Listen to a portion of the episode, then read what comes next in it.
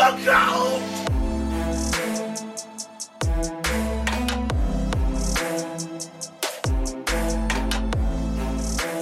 All right, everybody, welcome back to another week of Muskies on Tap.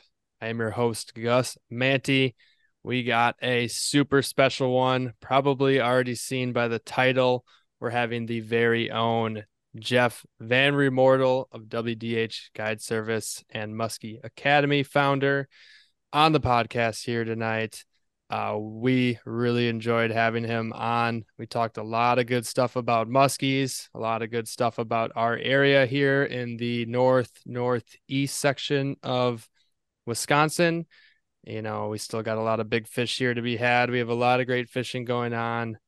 I definitely agree with him that the direction of our lakes and the fishing has been uh, very good overall. So, before we go any th- further, let me introduce the others here on tonight. We got the very own Max Manti. How are you doing tonight, Max? Doing really well tonight, Gus. A uh, little under the weather again right now. I feel like that's been kind of the consistent battle I've been on here over the past few weeks, but uh, really fired up after doing that interview with JVR. Um, you know, he's definitely somebody in the muskie world that when he speaks, we should listen. He's got a lot of knowledge. Um, and I think this interview uh, people will find informative um, and entertaining, hopefully. So, yeah, really enjoyed my time with him. Um, I do know that you were fortunate enough to be graced with the presence of a Brian Eckel this weekend. Uh, sounds like you guys met halfway and did a little bit of fishing. A little bit of scouting new water and uh, kind of giving it our best shot in the conditions that we had. Uh, I was fishing with Brian and his dad, and we were graced with freezing rain basically. Uh i mean it wasn't like you know at the at the cusp of 33 34 degrees but it was you know cold enough. And uh our bodies aren't fully acclimated to that super super cold temps yet so we were kind of taking off the water early and uh but yeah let's uh let's also introduce the other muskies on tap member here tonight we got our great pal brian best pal. Best pal. Some could say oh, best thank friend. You, thank you, thank you, thank you, thank you. Uh, yeah, happy to be here tonight. Um, yeah, it wasn't an ideal Saturday. Uh, out fishing with Gus. Got absolutely tortured by the soon-to-be winter here in Wisconsin. Forty degrees and rain. Uh, couldn't hardly grip the rod after three hours, so we got off the water and then we're graced by a uh, car needing a jump start at the launch. So that delayed us another uh, 30 minutes or so of getting out of the freezing cold. Um, so yeah, fun day and all. Still fun to be out on the water. But uh, yeah, looking forward to this interview. Um, learned a ton just in a short, you know, hour and a half here with JVR. Um, I mean, he's got endless knowledge on all things muskie. So hopefully we'll be able to get him back on for a part two down the road because uh you know i think he's got he's got a lot to talk about still and i think all of us for listeners and and us three in the pod would would love to hear more from him so can't wait to get into that yeah 100% i uh i think he dropped a lot of knowledge even in that and what could say what someone could say is a short interview uh with him because he just he talks and he talks and it's awesome because everything that comes out of his mouth is just like, I hope you're listening, you know, like take notes. Uh, before I just keep rambling about that, let's just dive right into the interview with JVR himself.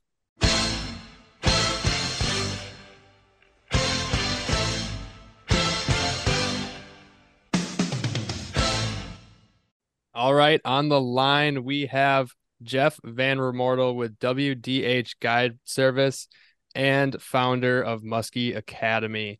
So, without further ado, Jeff, you want to say hey to the folks and how you doing tonight? Hey, good guys. Glad glad to be on, and uh, yeah, been looking forward to it. Everything's good here. Fantastic. So, if you uh, want to give a quick brief uh, history or rundown on your guide service for those of uh, the listeners that do not know who you are, which I would think there'd be almost zero, but maybe just a mm-hmm. quick rundown on uh, on where you guide, maybe a quick background on you know, how you got into guiding or, you know, something like that, something brief. Yeah, I mean, uh, like most of us, started out fishing for muskies as a as a kid who caught one incidentally or saw them incidentally, thought that was cool, decided to buy bigger and better gear and continue the chase. That's you know pretty similar story I think for probably most people in the muskie world, unless they had somebody that was a super avid fisherman and got him into it early. But I did not have that. My dad and I fished for him a bit growing up, um, but not anything like what we do now. You know, more just uh, occasionally between panfish and walleyes and pike and whatever else would bite. Um, and then, uh, yeah, I, I now I guide. I've been guiding since 2009. Uh, I've had my captain's license since 2010. Uh, I guide uh, on the waters of Green Bay in the fall for ducks, as well as some muskie trips out there in the summer, and then Great Lakes tributaries for steelhead in the spring, which is uh, late March through the, you know, third week of April, give or take. And then I guide uh, muskies, which is probably what I'm best known for, aside from the ducks, I guess. But muskies in the Vilas, Oneida, Iron, and Price County areas um, and then and then yeah, and back to and ice fishing as well, and walleyes and multi species, but mostly mostly muskies during muskie season once our muskie opens up, and then uh, I'll sneak in a couple walleye half days here and there uh, with some of my long timers in particular who have been doing that with me for a long time. All right. Well, awesome. So Jeff, um, you know, the last few years I've I've gotten to know you a little bit better through this Muskie Academy thing. And so um, I think it's a really awesome thing that you're doing, and was kind of hoping, you know, to, to get a little bit of a lowdown this evening on, you know, when did that light bulb idea flash on for you, and um, you know, when did it get started? How have you been enjoying kind of the progression of it, and where do you where do you kind of foresee this going? Because I I know I've personally enjoyed uh, being a part of it. It's been, you know, a cool cool ride.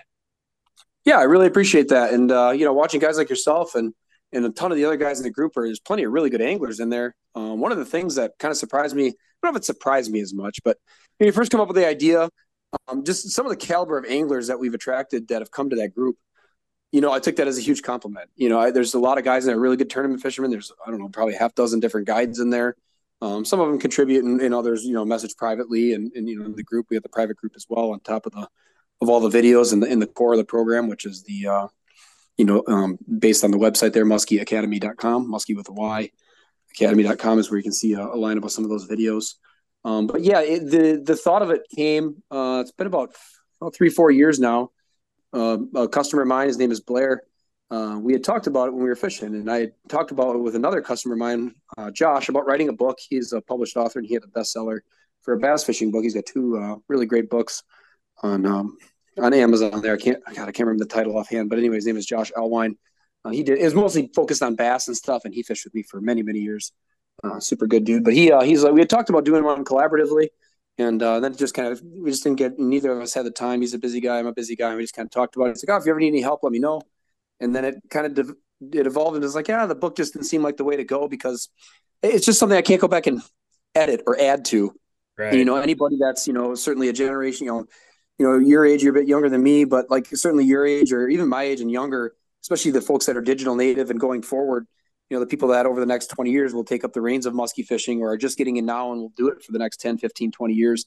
You know, a lot of those folks are going to know how to use a Facebook page and, uh, and, and click on a video link to watch it. So it seemed like more of an appropriate way to go this way. Um, so anyway, yeah, Blair and I had been talking and uh, he's got some background in it uh, from what he does professionally. And, uh, he's like, yeah, you ever think about, you know, writing a book or something? And then the conversation kind of turned to like a master class type thing. And I was like, you know, I've thought about it and I would love to do something like that. And uh, that was pre-pandemic. And then long and the short of it was we, we booked a trip. We booked a trip. Um, it was the second or third time he fished with me um, after and during the pandemic when everything was, you know, shut down and obviously things were on the digital side of things picking up, you know, it was really kind of a forced push there.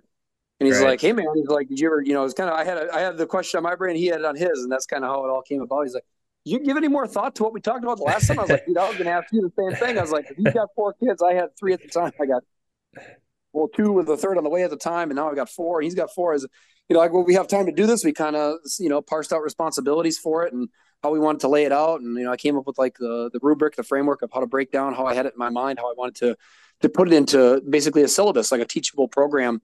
Um, for for folks like yourselves or anybody listening to this podcast to learn you know what i know about musky fishing and how to find them and what they do and what's going on in those lakes uh, throughout the course of a season, and then of course add in a lot of other stuff like you know fishing a Cisco spawn, fishing a sucker spawn, fishing a mayfly hatch, or targeting tigers, or you know any number of other things that you may not hear or see a lot of information about.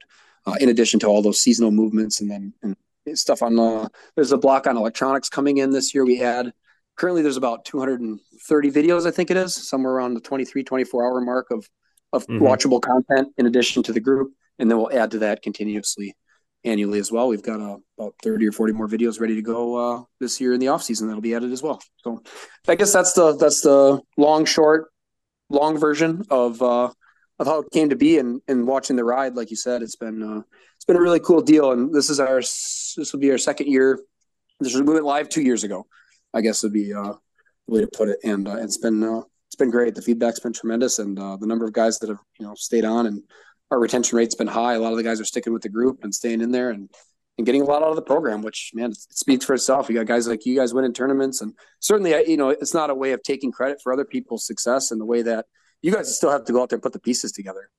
But you know, the way you and I have talked before, some of the tournaments and other guys too are just just questions and stuff like that. It's it's basically think about it like a consulting service on the side of of uh, just learning right? yeah. I mean, it really kind of yeah. is what it is. In another yeah. way, right? I mean, in the fishing world, that's weird to hear it framed that way but if this were any other type of business, that would be like, oh yeah, that makes perfect sense. You know, that's very much a, a service that's offered and throughout the corporate world, whether it be for you know, you, you, name it, right, or even you know, mechanic doesn't matter. Anything. There's all those major professions have stuff like that, so it kind of makes sense. Right. It almost yeah, it almost doubles as like the the Muskie Consulting Academy. I mean, I think the two really kind of what it is, right? I mean, in, in many ways. I mean, totally. The, the two I think biggest takeaways that I've gotten from it is through like the the individual video lessons. It's the breaking down the seasons within the season.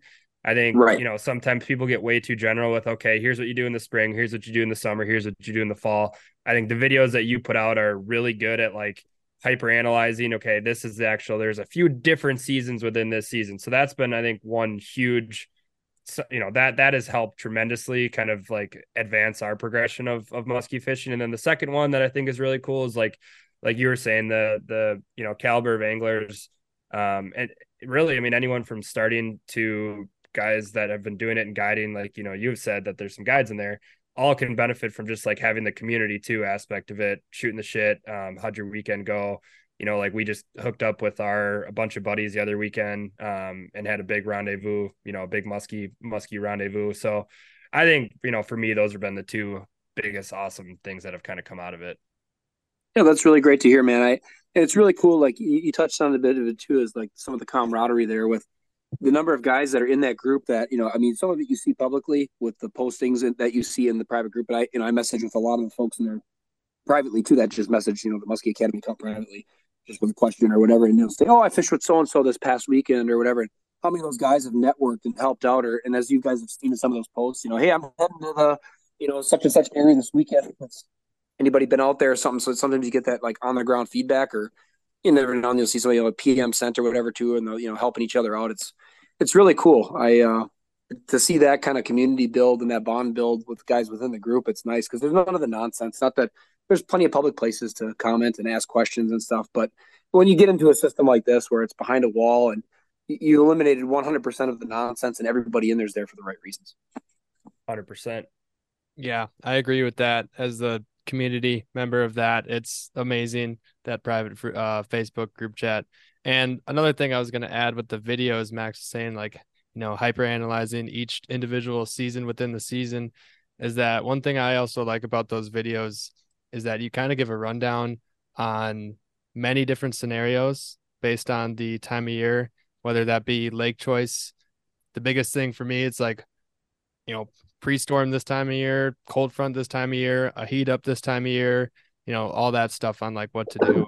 And that's definitely helped a bunch. And the reassurance of, you know, messaging you, it's like, hey, does this sound good? Like a good idea? And you're just like, yep, go for it you know that just gives me the extra confidence on uh on what i'm about to do well i think there's a lot to be said for you know whenever you can talk to somebody that does anything literally seven days a week and especially when you start having done that for year after year after year and done it successfully i don't care if you're a, a musky fisherman a mechanic uh, whatever you are whatever you do if you do anything that much and you're halfway decent at what you do you're going to have insight to something especially something as dynamic and changing as like the environment and the effects on a living creature that we can't really necessarily see what they're doing. You know, at least deer and other stuff are above the ground, right? You can put up trail cameras. You can kind of get a feel. Muskies are just down there, right? We see them on our electronics. You get them following and stuff, but there's really a lot of that stuff that it goes to like what you just said was confidence.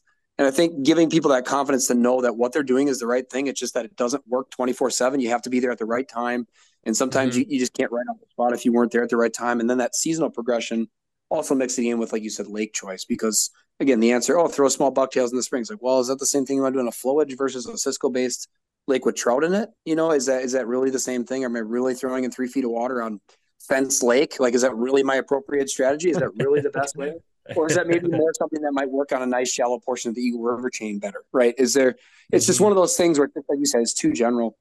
And I do like to keep, incorporate some of the lessons I've learned from traveling and fishing other places too. I mean, you work that in there, and, and at the end of the day, muskies are muskies, but there's definitely differences between you know the fish you find um, on the field or in Minnesota waters or, or Great Lakes waters or, or, you know Kentucky or anywhere else. But at the same time, there's a lot of things that still correlate.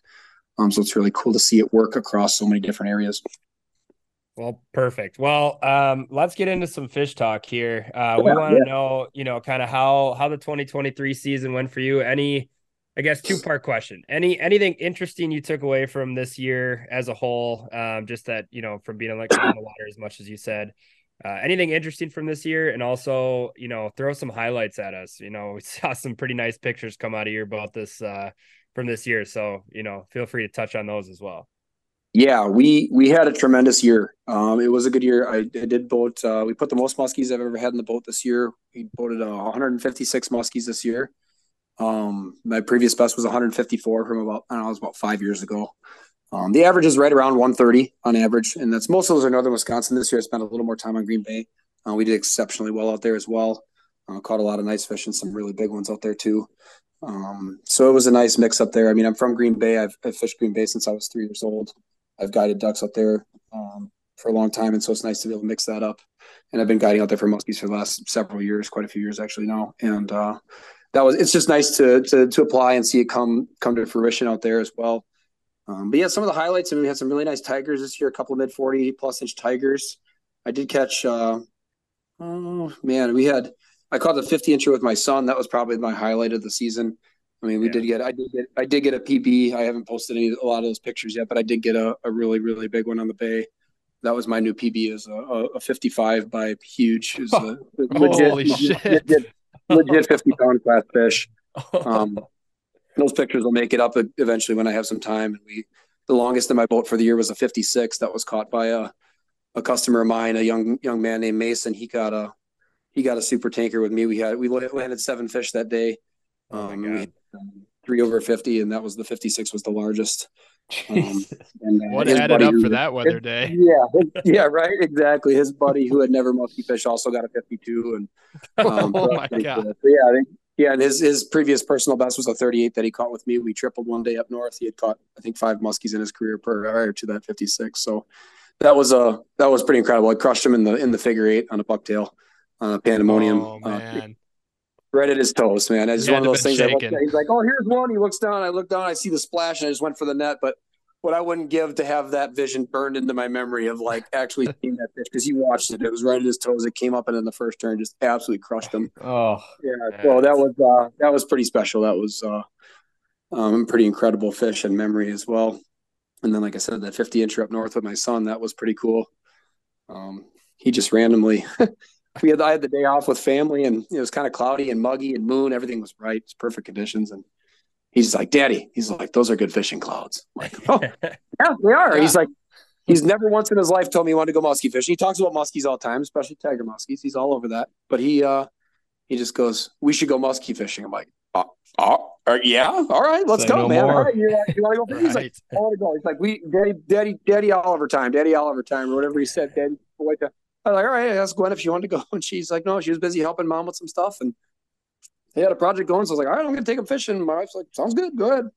And we went out. I just kind of, we kind of timed it, went out for, I was planning to fish for, you know, one or two hours around moon and hopefully catch a fish, right? Just catch a, a 36 or something, just, something to let them see it, you know, I see a muskie and I lost one about 15 minutes in and he was just devastated. And I was like, they're moving, buddy. Don't just hold on. We'll go. He's eating a sandwich time, and then I, I ended up sticking that one, and I felt that it crushed a mag dog. Oh, And uh, Oh, yeah, I man. crushed a mag dog way out on the cat, about two pumps into a cast, and it was. Uh, I'm like, oh, this is a good fish, and I got it close to the boat. I saw how long it was, and I'm like, oh man.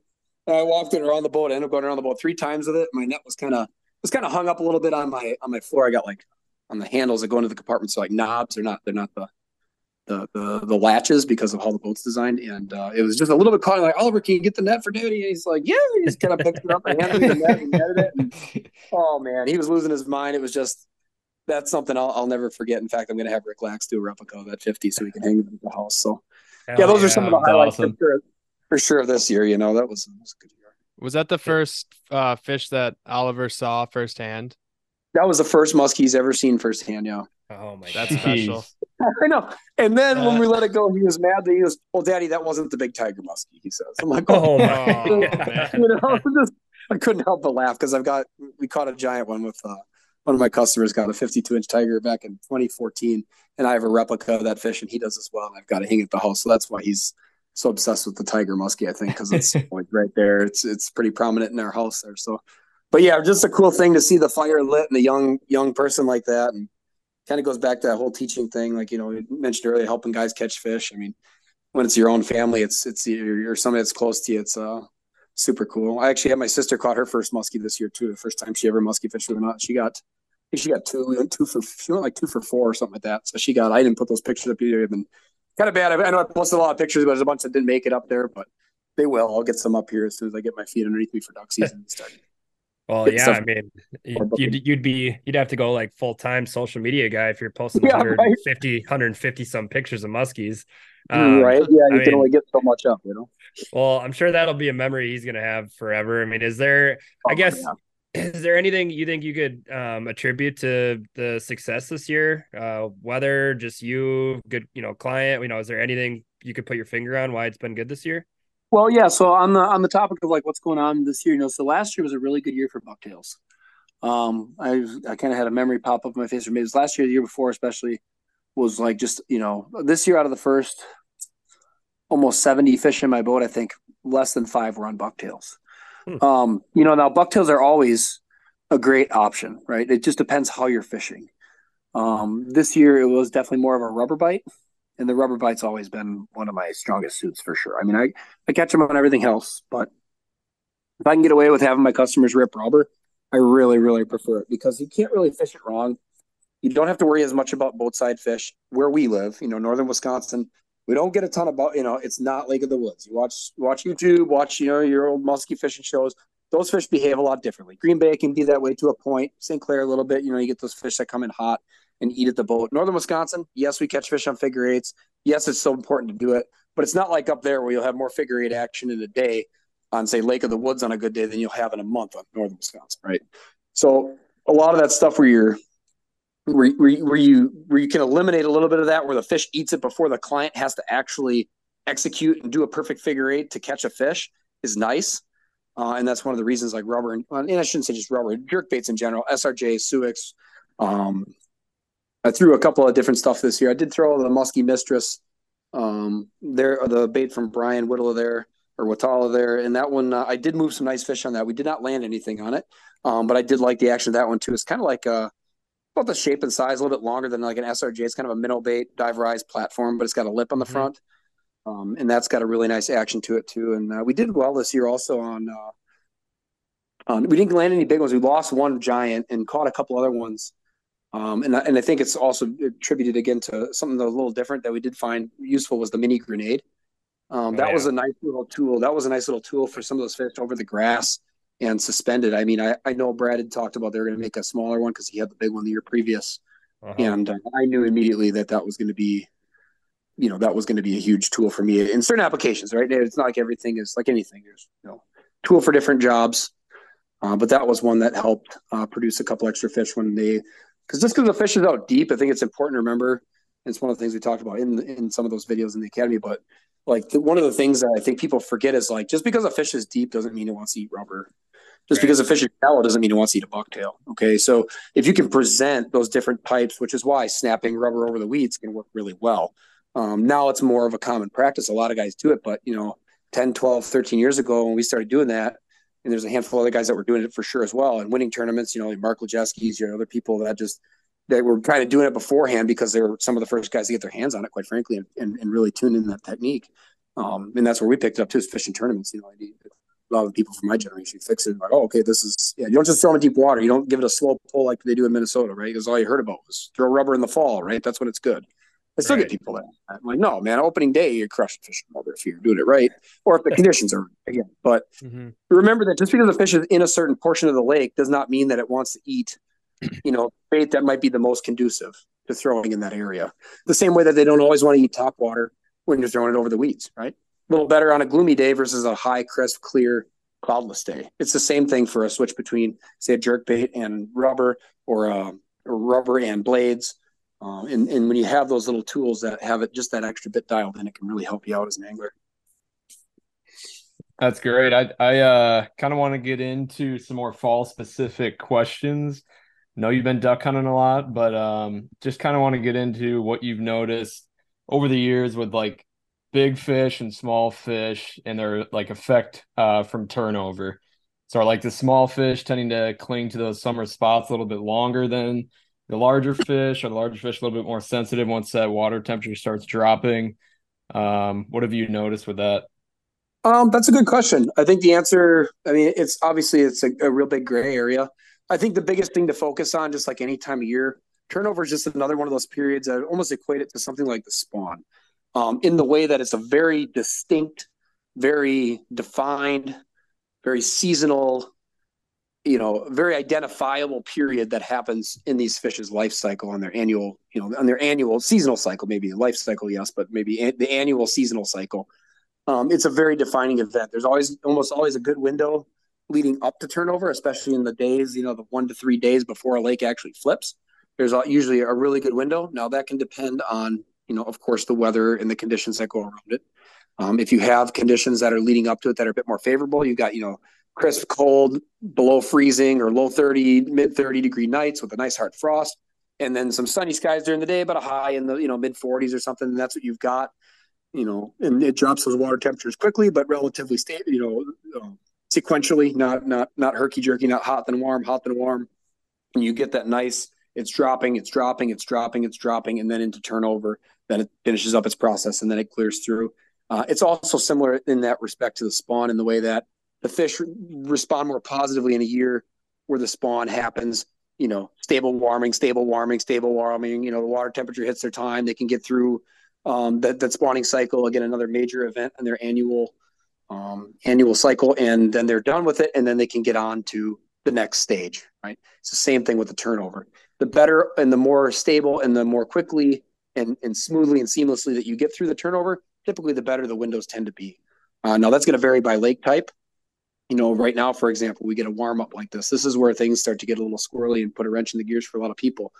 Um, and having those those little observations like you know people who are on the water every day and, and even the feedback in that group you know just from guys that are in different areas helps. And you get that that insight into oh hey i went to a bigger lake today.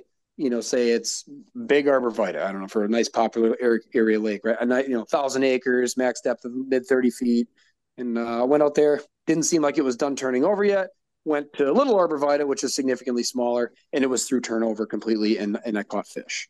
You know, stuff like that. Where, but then if it, it's in that so that uh, transitory transitional state of in the process of turnover, and then you get now it's going to be 65 degrees for a day or three or whatever. You know, then things get paused, and it's still going to be tough fishing because it's still in limbo. Um, and then and the lakes that are already through it are going they'll slow down gradually if the water ever starts to rise in temperature significantly. Typically, it'll put a it'll definitely be a hindrance to the bite, but again, the key is the nice smooth transition. And if you don't get that, then you really have to be careful. Again, the big thing on the other side of the turnover, once it completes, uh, it's a great time for both a big window and a big fish. Um, you asked about big fish versus smaller fish. I would say in both of those cases, a window is a window. You'll see bigger fish come on the feed at different times, typically correlating with, you know, better weather, uh, moon phase, perhaps. It might not even be just, you know, full moon or new moon. It might be first quarter, last quarter stuff of that nature. Like a good window is a good opportunity for a big fish, especially in the fall because the windows are tight. I don't necessarily notice a huge correlation between like a good time to catch little fish versus big fish. Like when the fish are feeding, the fish are feeding and that's I guess you know for size, you, you just want to be in a good spot with a big fish when the window opens up because the fall, more time, more more so than any other time of year, those windows are acute, and if you're not on the water for that 45 minutes to two hours or surrounding those windows, it's uh sometimes you might as well just stay home or go out for the next window. You know, if you have it'd be dead sea in between. Um, right, and, and it, more so that way than any other time of year. Yeah, it it seems like it's been. I mean, the last couple weekends that I've fished been super tight windows, and the fish. We've had a big problem with a lot of fish liking the looks of our suckers, but not eating them. Um, I don't. It could be you know kind of too close to turnover, and the fish are a little loopy from all the water change. But do you have any secrets as to how to get these stubborn fish to actually commit to a sucker? Well, and a lot of times it depends what kind of lake you're fishing. So, like, what kind of lakes have you been fishing when you've been having that happen? Flowages, mm. like a chain. Um, yeah, so like say Eagle River chain for the sake of argument, something like that. Okay, so that should be like post turnover. You know, that should be a, a post turnover. I'd say right now all those lakes would be turned over. Has anybody been out there? Can anybody confirm that? I would say that they're turned over. Sure. Um, they're close. I was just out today. Um, it's a little dirty yet on some of the the larger ones, but uh, the okay. smaller ones are definitely definitely what done. Did, what did you have for water temp? Um, about forty nine. Yeah, then it should be done. I would say it uh, might it be might done be flipping, but yeah, right. It still might need to stabilize or whatnot, but but yeah, if you're if you when you start to get to that sub fifty degree temperature range, especially if it's that way for a while, sometimes when the lake turns, it'll it'll actually warm back up for a little bit. It'll get down to that 54, 52, 51. And then if it starts to flip, it all depends again where you're located, what kind of lake you're on, you know. But as a general rule, it, will you know then it'll kind of flip. That water comes up because the obviously the temperatures change. You know, it gets more colder up top than uh, than down below, and the density change has to flip. And it's a more of a process. Obviously, it's not a an immediate you know push the button and it happens. But sometimes that warmer water will come up. Like I've literally been on a lake and gone back the next day, and it was overnight, and it was like two, two, three degrees warmer than it was yesterday evening. It's like, well, you know, it was 45 degrees last night. I don't know how the water warmed up two degrees, but you know, it's just, and then you immediately know that you're on the wrong water, and you're like, oh yeah, I'm uh, okay. Let's get out of here. Um, but uh, yeah, so the, around the turnover, a lot of times when you're getting those fish that are following, a lot of it's just a window thing. Um, and as things as things progress and get uh, there's usually a good sucker bite, you know, leading right up to turnover. I'll often see, you know, typically more fish will still come on casted baits, probably because you're just covering more water. Again, depends how you're presenting and what you're doing. Um, when I'm speaking of sucker fishing in my, and you know, in, in, the way I'm describing it, when I say, you know, this is how I'm, I'm sucker fishing, I'm getting fish. I'm always giving the preference to casting, um, just because of how I'm running my trips. I'm not talking about like late fall when it's a high of 28 degrees and you're you're sitting there with you know several suckers out. You're just position fishing over cribs or deeper breaks and like that. I'm talking more. You're casting. You got one, two, three guys casting, and you got a, a, a sucker off the back of the boat trying to pick up those those fish that follow and or position fishing simultaneously and hitting cribs or connecting the dots on the way. Um, so in that respect, some days they just like suckers more than others. Typically, a cooling trend is a good time for that to trigger and be better. Does that does that make sense? Yeah, yeah, absolutely. Um, all right, so you kind of opened up the door for a, a, late fall question. So this one's a little bit selfish, so I, I apologize to no, anyone that this, this, this doesn't apply to. But I, it's been an enigma for me. It's something I want to get better at and learn more about. Um, and it's chasing after that like super tanker, fat northern Wisconsin, you know, late November, middle November musky on like a big clear system. It's something Gus and I started to tap into last year, last few years, I should say. Um, some days failed completely, other days have gone well. Um, but from your kind of what's what's your opinion on that? You know, what what's an effective way to fish like a deep, clear Cisco base lake in the late fall when you're you're chasing after that, you know, 35, 40 pound fish? Well, it's a great question. Um, it really depends how the lake lays and what lake you're talking about. You have to consider when you're talking about those really big lakes, especially, and we'll, we're, we're talking like our area, right? Like Vilas yeah. County area. Mm-hmm. For, right. For those yeah. not, it, it, does apply. You can apply the same same techniques and the same knowledge to you know your Lake Genevas or, or Elkhart or anything deep and clear down in southern Wisconsin or, or anywhere else for that matter, in my opinion. But um, one of the things you want to key in on there is the foot movements in the fall. Um, probably the best time of year without question, I would say one of the best times of year to go after that true top ender is in those systems is the Cisco spawn. Um, that can be anywhere from the very end of October to the first week or two in November, depending on what you've got for a cooling trend and water temps. Typically, that low 40 degree range, you know, 42 to 45 degree range is about when that gets going. Um, that's the same that can, you know, you could even translate that over to something like Green Bay when the whitefish show up to spawn and or ciscos or anything else that they're eating out there. When you get that migration of of fish, um, you'll get a push of fish that come up to do a certain thing to spawn, and you'll get a fish that do a certain thing to feed. Um, uh-huh. and, and have those larger predator fish following them at all times. You know, a good example of that in, in you know late fall. I'm, I know I'll kind of expand on it here, but like the late fall, your good example of that is going to be the cisco spawn in lakes that don't have the ciscos. A really really good time to catch some of the biggest fish in the system is when the perch move shallow in September. So that's kind of like the same thing. Another another migratory thing that's going on. You get a lot of these perch that come out of the mud. They slide up into the standing weeds. You know, a lot of big fish that'll follow them in there that have been uh-huh. using the open mud flats. It's the same thing with the ciscos. Um, you get those fish that have been kind of roaming the basins and following them. So again, it makes them targetable. You find the spots where the ciscos are spawning in, on, and around. The windows can be extremely tight, but that is probably the best time, what hands down, to target the biggest fish in the system effectively. And so when you're looking at the Cisco spawn, I mean, and, and, when I'm talking about trying to fish it effectively, you know, when Gus and I tried it, you know, we were we were hanging suckers, we were jigging, we were casting um, when we could. It was pretty cold when we when we've done it the last right. few times. The sucker fishing was really slow. Um, do you think you could attribute that to the fact that those fish are kind of like just gorging themselves on these ciscos that are pushing up and would it be more effective to kind of just cast your you know until your hands fall off um and and trying to you know kind of figure out uh, where these ciscos are spawning and target those areas like just kind of working you know your typical mag dogs down the break like say you know they're coming up to spawn by like a big shallow rock reef or something yep. you're just targeting that mag dogs working it down the break do it over and over and over until you finally get one to eat. Um or do you think hanging suckers and everything is still an effective way to to target those fish during a cisco spawn?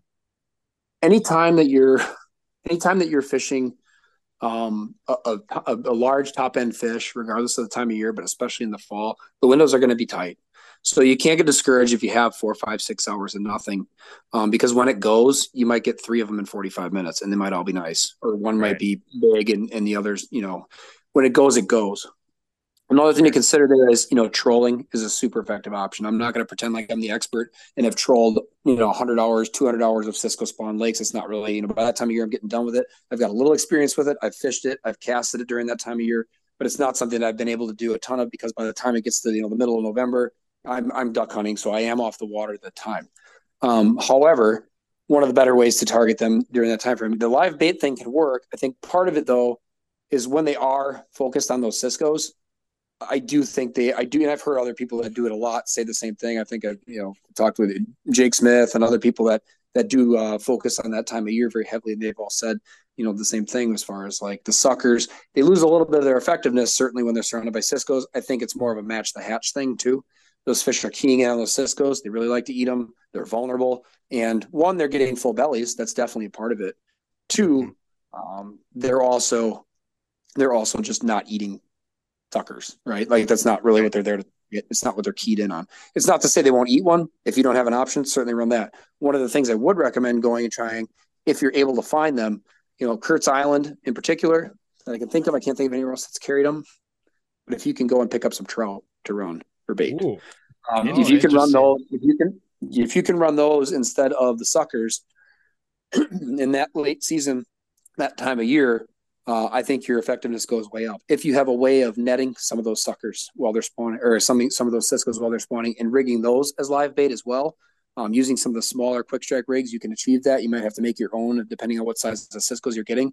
Um, but running ciscos as live bait uh, and doing that, if you're able to get live ciscos, those fish are going to smash them. That's a much better way to do it um, than running the suckers. But there again comes the you know you got to make sure that you're catching those ciscos from that body of water that you're right. using them on. Make sure that you're mm-hmm. not transporting them. Make you know so you do have to follow the rules, and you've got some uh, additional additional hurdles there. But if you can get live ciscos, that's going to work good. The shortcut to that, the hack is if some of the bait shops carrying trout have it, run those instead. they're you know that time of year the water temps in the in the 40s. Those trout are pretty hardy in that water temperature. They won't last as long as a sucker, but they're pretty they're still pretty solid, and they've got a much more uh, similar shape and smell and, and, and stuff to those uh, to the Cisco's than the suckers do. Man, I just got really excited to go fishing in November. also, yep, yeah. Also consider also consider make you know, you know if you're a guy that throw a lot of black rubber or whatever else, don't be afraid to throw a lot more white, a lot more Cisco patterns that time of year. There's nothing wrong with throwing a, a black Medusa or, or, or whatever. That's still going to work fine, but don't be afraid. You will have a higher percentage um, I feel like you'll have a higher success rate using again that match the hatch technique. At least on our fish in northern Wisconsin, you get over to places like Minnesota where fish somewhat like some of the gaudier colors. Uh, sometimes they're using some really funky colors in some really clear water and getting smashed on it. That I do feel is a trait that leechers have more so than our fish in northern Wisconsin. But don't be afraid to shift over to more of that all white Cisco. You know your bulldogs, your swim baits. Swim baits are another great option for that time of year, by the way, as well. Um, and again, trolling, trolling those breaks, especially on those days when it's miserable and cold.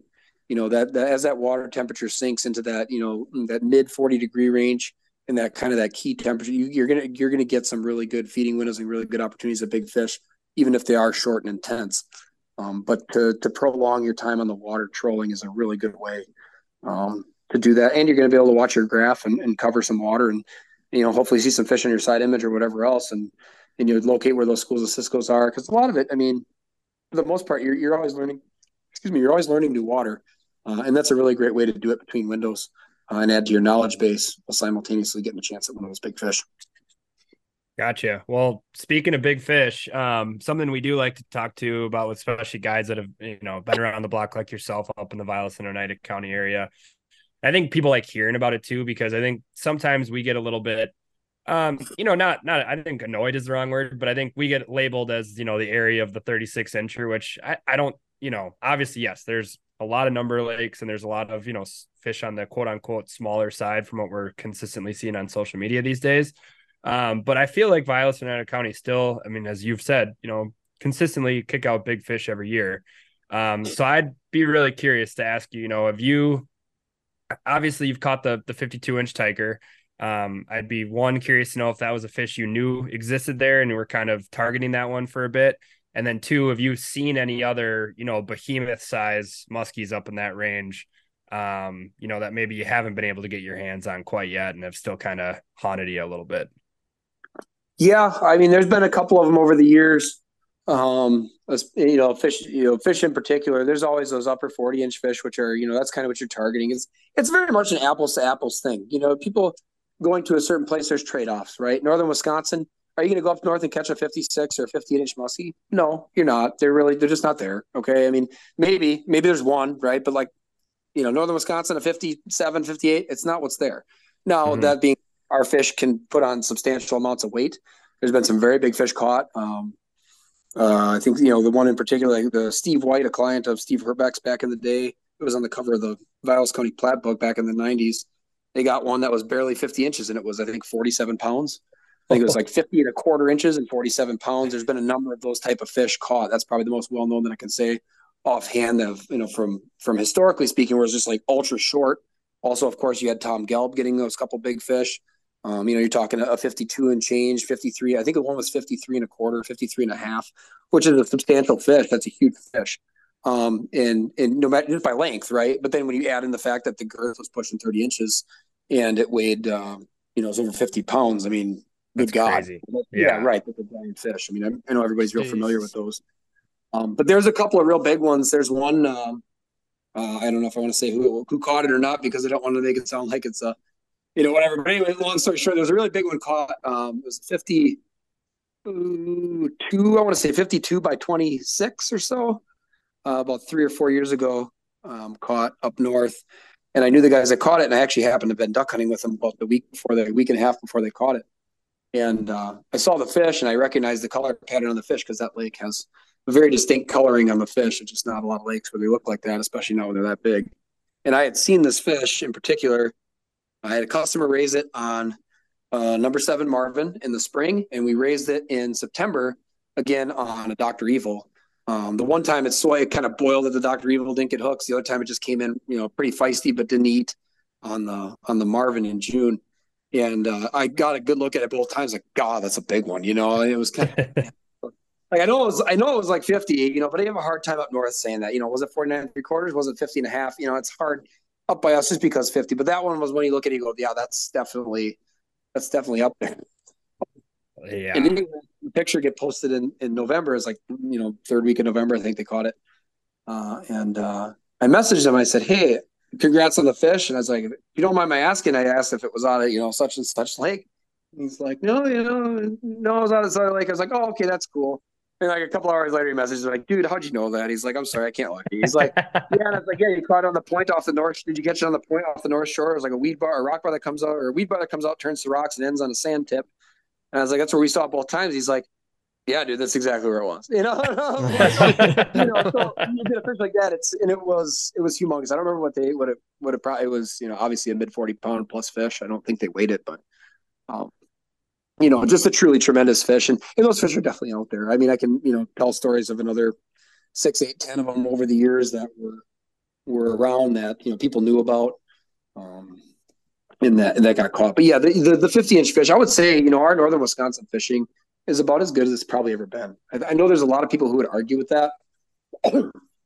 Maybe let me re- rephrase that. Our our lakes are in about as good a shape as they've ever been. Just because people aren't catching fish um, doesn't mean they're not there. You know, again, when you spend all day staring at a graph and stuff, there's you know a lot. of They oh, there's lake has no fish. And it's like mm, I don't know. I saw 14 on my graph today. I'm pretty sure they're here. you know, and, and, then you know it, it's just even in a numbers like it just doesn't mean they're always going to eat. And we don't have a lot of the stuff on the market anymore where it's like things are brand new that just absolutely catch fish. You know, like when Dr. Evils first came out, you know, people have heard me talk about this before, and I think it's just, but it's a very, very valid point. You know, when Bulldogs first came out, when Medusas first came out, when just those, you know, double tens first came out, there's those true lure classes that just caught fish with impunity when fish had never seen them before. And they're still phenomenal baits, but that effect of just you know, you go out there, talk to the guys at the launch. Yeah, I threw my bucktail, caught nothing in eight hours. You go out there ripping rubber, you know, ripping pounders or big, you know, the old China Medusas and go four for eight in an hour and a half at moon. Like, you know, it's like, yeah, okay, you didn't yeah. catch anything perfect. You know, you know, you're going to slay, you know, you're going to, because that's how they're and, and those days are just kind of, they're not gone in the way that you can't ever do it again, but it, the consistency of just knowing you're going to go out and just mash uh, like that because those fish had no idea is done because nobody, nobody stinks anymore. There's a lot of good stuff out there. Um, you know, there's a lot of good information out there. Electronics get better. People, the information and the and the, everything just travels so fast. And I see this with everything, right? It's not just steelhead. It's not just uh, muskies. It's steelhead. It's it's walleyes. It's nobody sucks anymore. You know what I mean? Everybody's just good enough to get dangerous on the right day.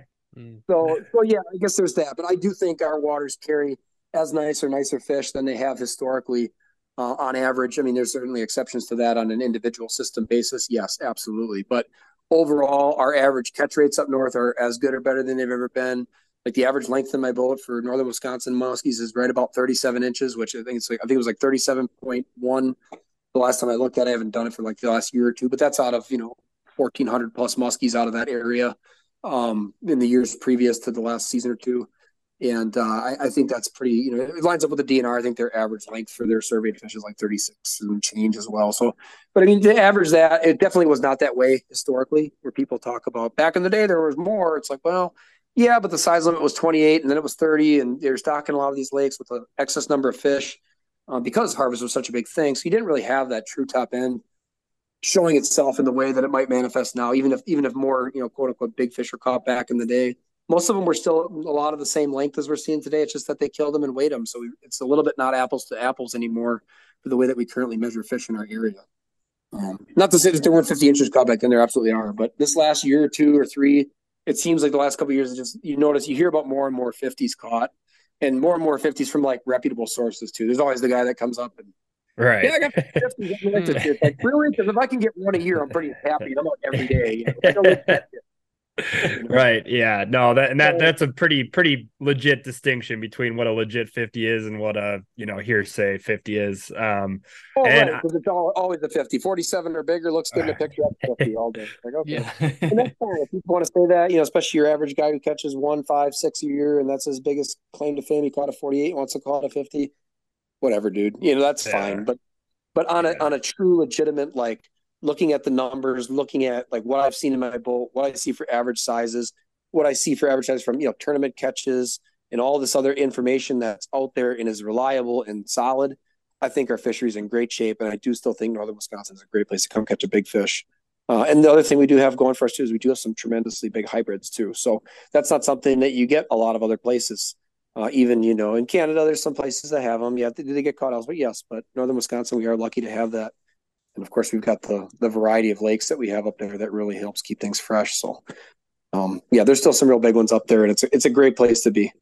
I really wouldn't trade it for the world. I mean, um, it's it's my favorite place to be. I know um, that sentiment's the same for all three of us. I mean, that's we try to you know rep rep the area hard with this podcast. I mean, we we love fishing up there, and it's good to hear that it's in good hands right now, and it sounds like the future's um, you know going in the right direction. But I you you you touched on it. I do want to pivot real quick because I'm sitting here staring at your uh, frozen screen. You're holding a big ass trophy from a tournament. Um, yeah, I, I kind of want to touch on because it's something that Gus and I have really got into. Brian and I dabbled with it a little bit, um, you know, over the past years, and it's something we've loved to do. But tournament fishing, uh, my question to you is, do you miss it? because I know you yeah, went on a good I little do. tear back in the day, and we've we've yeah, exchanged some good messages. You know, I mean, what uh, would you ever make a comeback? You know, if you ever had the time in the future, you know, I guess just kind of touch on some of your your past history in tournament tournament fishing. Yeah, the the biggest one for sure. We placed in quite a few tournaments and won one here and there, but the biggest one, the one in that in that frozen screen picture, is that was the national championship Muskie Open, the, or the Alliance tournament, as people call it. Um, that was up in uh, that's the one out of Eagle River, the one that's on. I think there's 52 lakes and there's seven lake bodies. Um, that was my biggest. That's because that's an individual tournament. Uh, you can catch, you know, each individual angler registers their own fish. Um, I know there's a lot of some boats maybe all registered under the same person, or you know, there's a lot of talk of that over the years, and that's whatever. but but we won it. I fished it with my good buddy Chris, and I won that. I had six fish, he had two. Um, I think we hooked 15 and we landed eight total, and uh, that that six fish record still stands uh, from 2012. That's the most that were ever caught in that tournament uh, when I won it in 2012, and that's one that's always been a nice feather in the cap. I, I, was the guest speaker at that tournament for a number of years there to give like the the update on the current conditions and stuff like that uh, for all the folks heading out. And uh, that's a it's a tremendously well run event and and it's the largest muskie tournament in the world. I think the year I fished it was right around 1,200 people, and it's kind of bounced back and forth between 1,100 and 1,300 people every year on an annual basis. So really a tremendous uh, event. It's a really fun one to go fish if you're looking to kind of see how tournament fishing works out. You know, learning to fish in a pressured situation. Um, but the tournament fishing in general, the PMTT and you know back in the day the WMT, and then there was you know a number of other tournaments. Um, yeah, I do miss it, and I actually talked about. it. I was actually considering uh, fishing the PMTT this year, depending on what the schedule looks like. I do have a partner that we kind of had the agreement if if it ends up being on you know one or two or three lakes that we feel like we'd like to go fish, that we'll do it. Uh, and I guess we'll see when that gets announced if we're gonna if we're gonna pull the trigger on that. But um, I don't know. Yeah, I, I do th- in, the, in the future at some point here. Obviously, I mean, I am a, a father of four kids, uh, so traveling in, in muskie tournaments. I mean, let's face it, it's it's great to win some money on the road, but uh, you know, unless you win, it's really hard to make a living. yeah. to consistently to consistently and always take first place for a financial gain is tough. it's really yeah. yeah. It's a tough thing to do. I don't care who you are. You know, there's certainly some guys out there that have done really well, and that's awesome really speaks to their angling ability. You know, you guys, you guys being included in that after your show this year of just being consistent and being good. But um, you know, it's not like the bass or the walleye world where hey, first place is a hundred grand or something or eighty grand. It's like yeah, that that can pay the bills for a little bit. Right. Um, you know, it's really just tough to to go out and justify, especially as a guide with full books, and you get so many repeat customers that you kind of hate the, you know, kind of. And running into it now, even where I've kind of got those weekends of what I feel like the dates will be for the PMTT. I've had a couple guys try to book them. I'm like, well, just wait. I'll make a note, and if I decide I'm not fishing, I'll message you. You'll be the first one, type thing. So, you know, these guys become your friends too, and it's hard to kind of turn your back on that, but um, and leave to go do something else. But uh, the long and the short of it, yeah, man, I miss it, and it's it's a great game to be on, especially if you're a young guy and looking to learn. The guys that are in that field, especially you know your Mark Lejeski's and Joey Rosansky and Mark Gillich and all the guys that fish, you know, they they go down look at Madison PMTT this year, man. The good old boys from Wisconsin went down there and just lit it up. You know, it just you know, you know there was no there you know there was no forward facing sonar, there was nothing there. They went down there caught two of the biggest fish that were probably caught.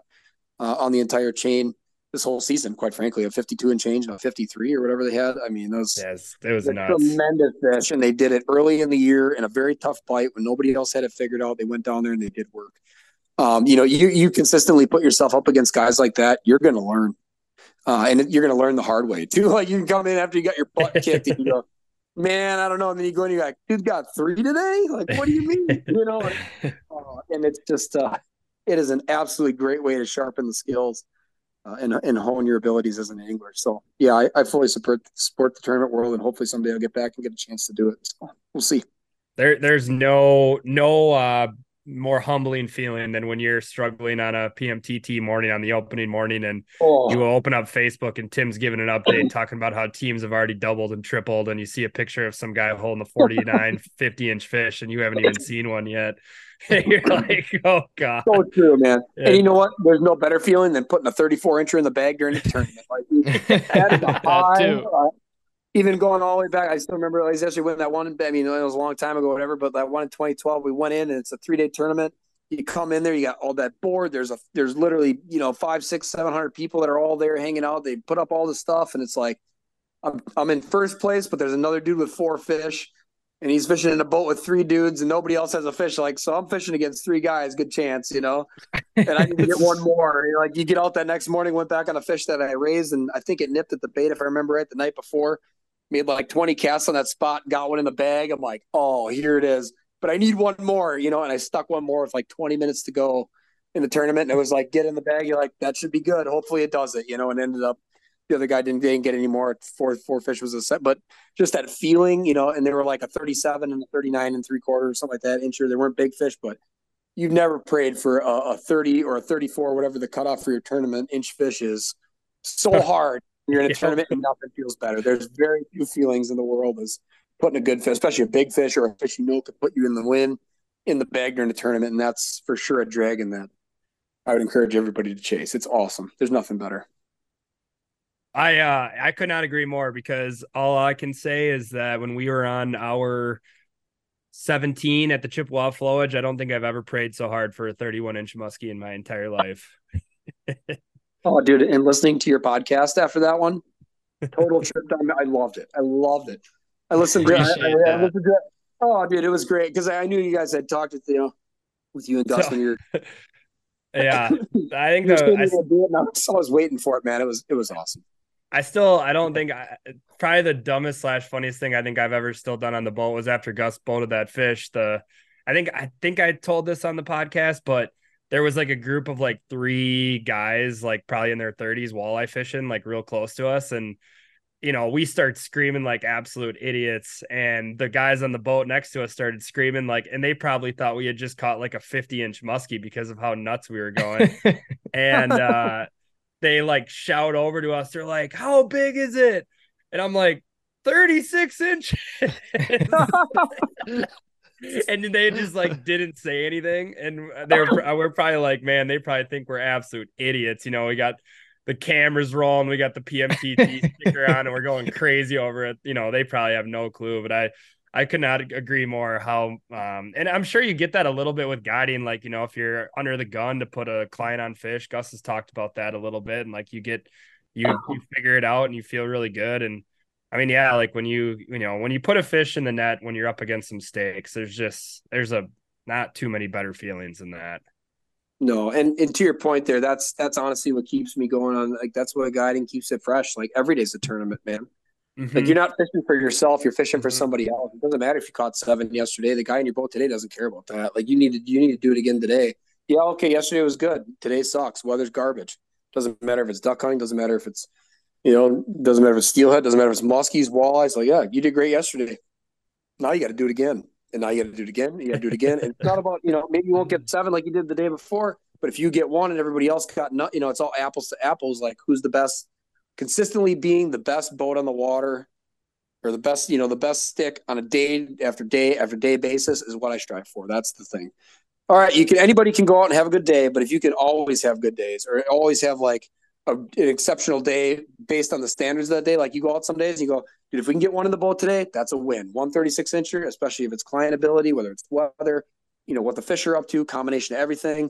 You know, if you can just go out and get that, you know, make your goals for the day. Kind of, I always make that little hypothesis on the way out. Like, here's what I think is going to happen today. Is what I kind of say in my head. Like, well, you know, this is when the window's been hot, or I'm kind of running through all that stuff on my way to a lake. I'm like, oh, this lake, I expect mm, we'll maybe see like four fish. We'll hopefully get one bite. Probably get it around moon. If we don't get that, I'm going to leave. If we see more than that, or you know, you switch to spots, your just mind's going a mile a minute, and you get it all lined up, and then you get out there, and it, and then you kind of see where it goes, and it's all like I said, every day it's uh, every day is a tournament when you're doing that stuff, and as long as you can do good for the day's standards, that's great. But still, nothing sweeter than a tournament fish. Yeah, yeah I agree. no doubt. No doubt. Well, I know you got to get up at 3 a.m. here, uh, so we don't want to keep you too much longer. Uh, Gus, Brian, do you guys have have any other questions? Um, you know, we got JVR on the line right now, so if you got any, yeah, how, how much, how much, uh, how much longer do you want to give us? Do you have somewhere you're trying to run off to, other than the bed? Um, I got, a, I got a few minutes. Go ahead, guys. Yeah, it's fine. I got a few minutes. Okay, I, I just have a question, um, kind of going off the the tournament chatter, but for people you know, this fall going to a new region of Wisconsin or going to a new lake in northern Wisconsin. Um, and it doesn't have to be fall related, just any time of the year, I guess. What what are your like biggest tips into people voyaging out into new water? Um, and kind of like what they should look for and you know, how much time should they spend kind of mapping out the lake and, and things like that. So yeah, you know, venturing into new water, I think my response will probably sound like a lot of other people's. You know, do any, you know, before you even make a decision to go to a lake, make sure it's a good lake. Uh, if there's any stocking records or any in of literature you can look up or lake maps, that kind of stuff. It's always nice to pregame, especially if you got a little time to do it when you're not on the water.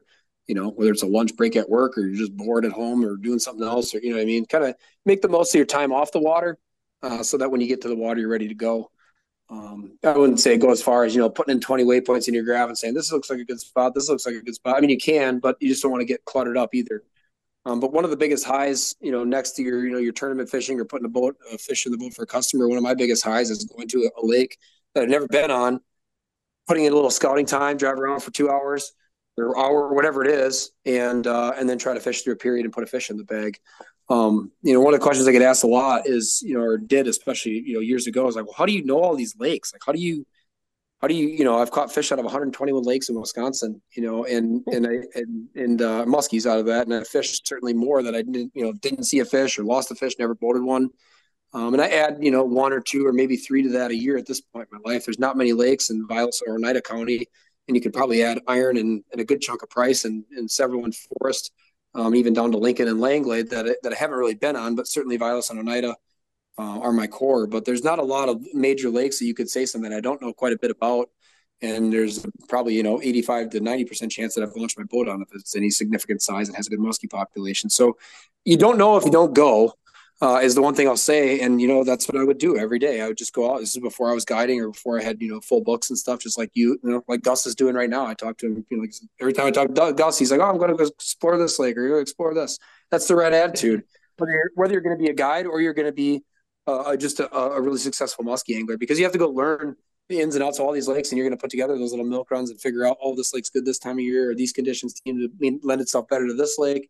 And then you start putting together like those lake families where okay like by us we got say your green lakes. So like oh okay carroll's a green lake pickerel's a green lake big Arbor Vitae is a green lake little Arbor Vitae is a green lake big saint germain is kind of a, is like that same thing but just a bigger scale you know, and those kind of fall into a similar family. Whereas you got like, oh, the Three Lakes chain is stained, and the Eagle River chain is a stained, and you got that, you know, that's kind of its own deal. And those types of lakes will fire off a lot of times at the same time, uh, and you got to put that all together. And you want to have a nice um, diversity to choose from. You want to have a clear Cisco Lake. You want to have a, a green lake. You want to have a brown lake. You want to have um, you know, the dark but clear, which is it sounds like a weird thing if you, you know, but if you're read all listen to the Muskie Academy, that makes more sense. But you know, and the long and the short of it is all those lakes that fit those different profiles.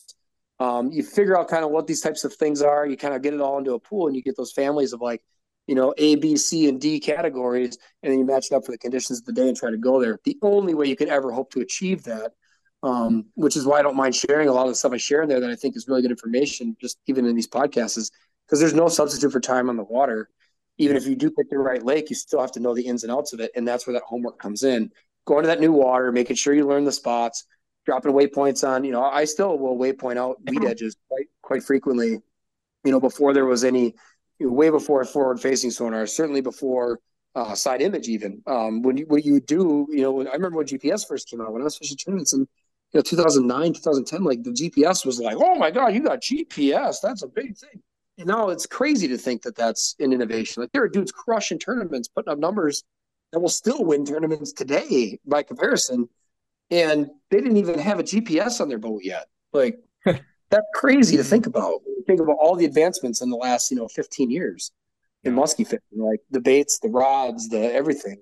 And a lot of those guys were adept rubber rippers and stuff and, and throwing you know big blades to the point. But a lot of it was a big rubber bite that did it. But those dudes were out doing it and they did it on knowledge of the lake. And that's something that translates uh, to now. And that, the only way to get it is to go out and gain it. So i guess my biggest tip is to, to really pay attention to what you're seeing on your graph pay attention to what you're looking at and make sure that you go at a time of year that's more conducive i would say fall is probably the worst time to go explore a lake um, you know, like right now is not the time I'm going to a lake I've never been to, unless I have it like, you know, okay, this lake is all rock. Okay, this lake has Cisco. Or, you know, something where I've got something else on my mind. You know, I mean, like, okay, I'm going to go try it down on the Cisco spawn on a lake I haven't been to that I know has a big Cisco population. Okay.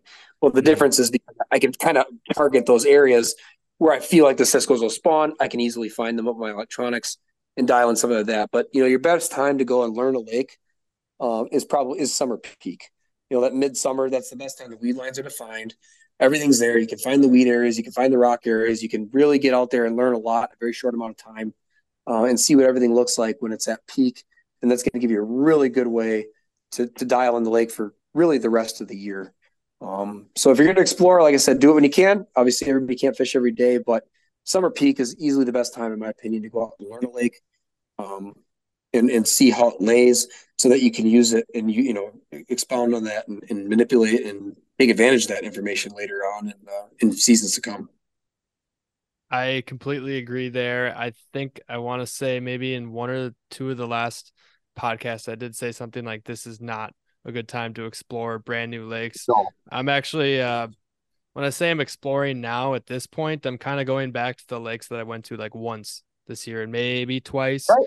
And even if I did or didn't have success, I'm I'm going back to them just to see them at a different time of year. And um, I definitely agree with going at summer peak, seeing like the weed lines and stuff, because there were some places that I have been to only in the spring when the weeds weren't even up. And then I get there during summer peak and I'm like, oh my God, this place is completely different. And now there's finally muskies everywhere, you know, something like that. But uh, sure. I'm sure you would agree with this, Jeff, but also going to a lake in like uh, prior to muskie season, say if you, you know, want a walleye or or uh, bass fish, uh, check it out before the weeds are around and kind of see like what those shallow areas look like. I kind of I had some benefit uh, to that this year going out to places in May.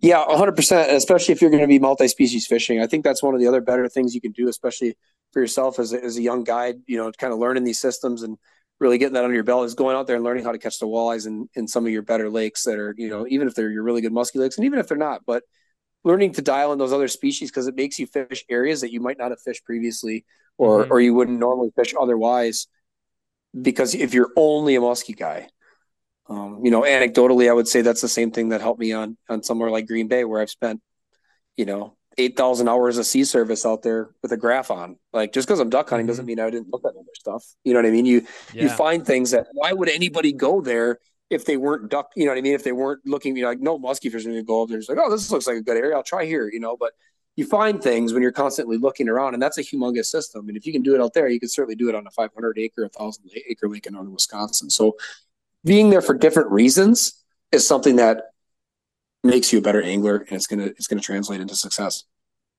Yeah, I I need to get better at that for sure, and get a little more multi species under my belt because that is something that I would say is my uh my weak side 100% because as soon as Muskie opens, I kind of just switch gears and put everything else in the review mirror. But uh, yeah, and that's okay too because going balls to the wall is good too. You got to learn sometime, and there's so many hours in a day. You know? That's true. Well, I mean, I definitely hope one day to uh, reach the success that you're at, Jeff, with the amount of lakes that you fish. Sounds like you fish a ton. I was uh, really quick before we go, I I had another question, but it's gonna take way too long. One really quick. No, go ahead. I got a few minutes if you do. That's okay. Um, so with all the lakes that you said that you've caught muskies in, uh, I'm gonna go with the short one first. Uh, this season, how many muskie lakes do you think you fished throughout the uh, course since opener? Ooh, that's a great question. Um, well, if you add in stuff like chains, you know, Sure, which I do, yeah. you know, for the sake of argument there, I will say like, you know, at the Eagle River chain, I will consider those like individual lakes because they're named as such. Yeah. So I guess if you're to count that as one, okay, I've caught fish out of I think every lake on that chain. Um, over the course of my, I mean, you were, I caught my first muskie. I caught it when I was ten years old, the 29 and a half incher off the point with the Indian by I, the I- I was just Yep. gonna say I heard you talk about it in a different Yeah. podcast. I'm I heard that "Hey, too. Our, our parents are right down the road from that. Oh, that's so funny. Yeah. So, so just kind of, uh, you know, that's, I can include those as individual lakes, right? So for the sake of that, I, uh, I would say, oh, I don't know, 35 to 40, I would say that I probably went to, if you include stuff like that, where you're hitting two, three, four in a day. Yeah, certainly, certainly well, upwards of 30. Absolutely. Perfect. So that yeah, that sounds like you this year for sure. Easily. yeah. So it sounds like you definitely probably dialed in, you know, a few that you probably frequent, probably you know a few times a week. Um, yes and no. It really depends what we're doing. But I mean, it was, I mean, I guess I'd have to lay it all out and see because sometimes you can eliminate, you can eliminate a group of lakes by figuring out that a certain type of lake isn't really going right now. Mhm. Like if I go to Lake A and I know that lakes B and C are very similar, and like the days that are good on B and C are typically good on A, and I go there and I've got high confidence, I know the fish are there, or I see them on my graph, or they follow in lazy, or whatever the case may be. I go out there, I get my finger on the pulse. My next switch is not going to be to another lake in that same category, like I talked about earlier, right? I'm not going to another. Mhm. Say I go to a green lake, I'm not going to another green lake, most likely. Um, Right. you know, the, maybe maybe the the exception being like I feel like the bite on this I'll just use the Green Lake as an example because I'm using on this green bloomy lake was really good out here a couple days ago. Maybe that's still going on a green lake that's three times the size because it, it, you know maybe the effect of say a fall cool down hasn't been felt there to the extent it was felt on the much smaller lake where it can be a much Mhm. more immediate impact because the water temperature drops faster. So you got some you've got a you've got some caveats that way. Um, but again, we have so many lakes to choose from that you have to be able to kind of make those quick connections and shortcuts because you can't possibly fish them all at once. And when you, you know, you're going to miss, uh, you know, sometimes it is just, Hey, lake A was going and lake B and C weren't, you know what I mean? Even though they're very similar lakes or by, you know, any combination thereof.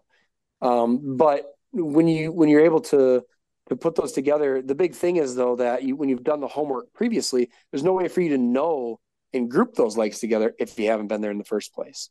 So that's where Right. we're really exploring, you know, like, you know, you got all the lakes in St. Germain and Boulder Junction, Eagle River, and Three Lakes, and you kind of you kind of got to figure out which ones all line up and and even if you don't go back even if you go there and go eh, i just didn't like how it fished i just didn't mm, you know it was just wasn't for me and i've gotten to the point now where i i went to back to several lakes this year that i haven't been to in years uh and did very well and but it was all you know i'm looking at the waypoints i'm like really i haven't been here since 2017 like holy shit you know and, and you went out there and you know oh, went three for five i guess they're still here um, there's something to be said for rotating your pressure uh, off a lake as a guide, especially because you know you mentioned the the targeting. There's definitely lakes that I frequent, um, no doubt. Um, but there's definitely you want to have more of those at your disposal as a guide because otherwise you just burn out the fish.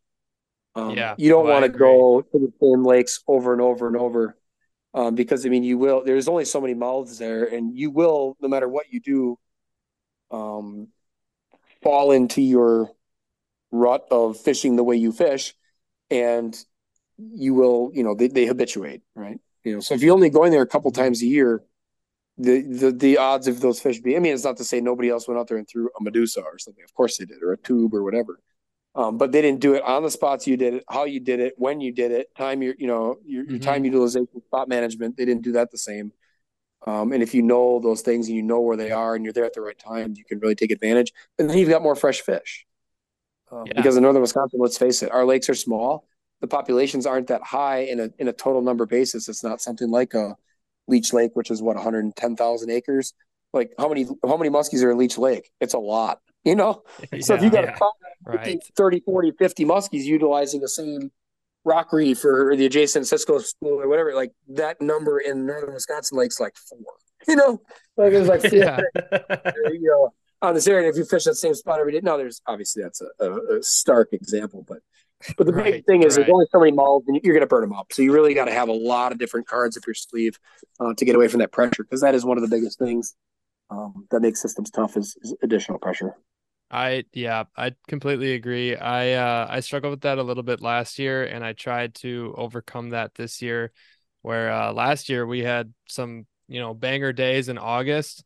Uh we could kind of pick them apart in September and we kept hammering the absolute living shit out of those lakes and by October 5th all of our lakes just went flat dead and we couldn't even get a fish to go out of it and uh and it's kind of like the same thing this year. I kind of went back to those lakes that I pressured I'd say, you know, pretty heavily myself. And uh, I just couldn't find those bites again. And then I just had to branch out. And that's why I was looking for new water is kind of finding almost not, you know, what's hot that day or what's hot that week, but I was starting to find, you know, places that are hot, you know, consistently where I can fall back. If I'm like truly not on a bite, all right, I'm to go here. I'm to fall back on this.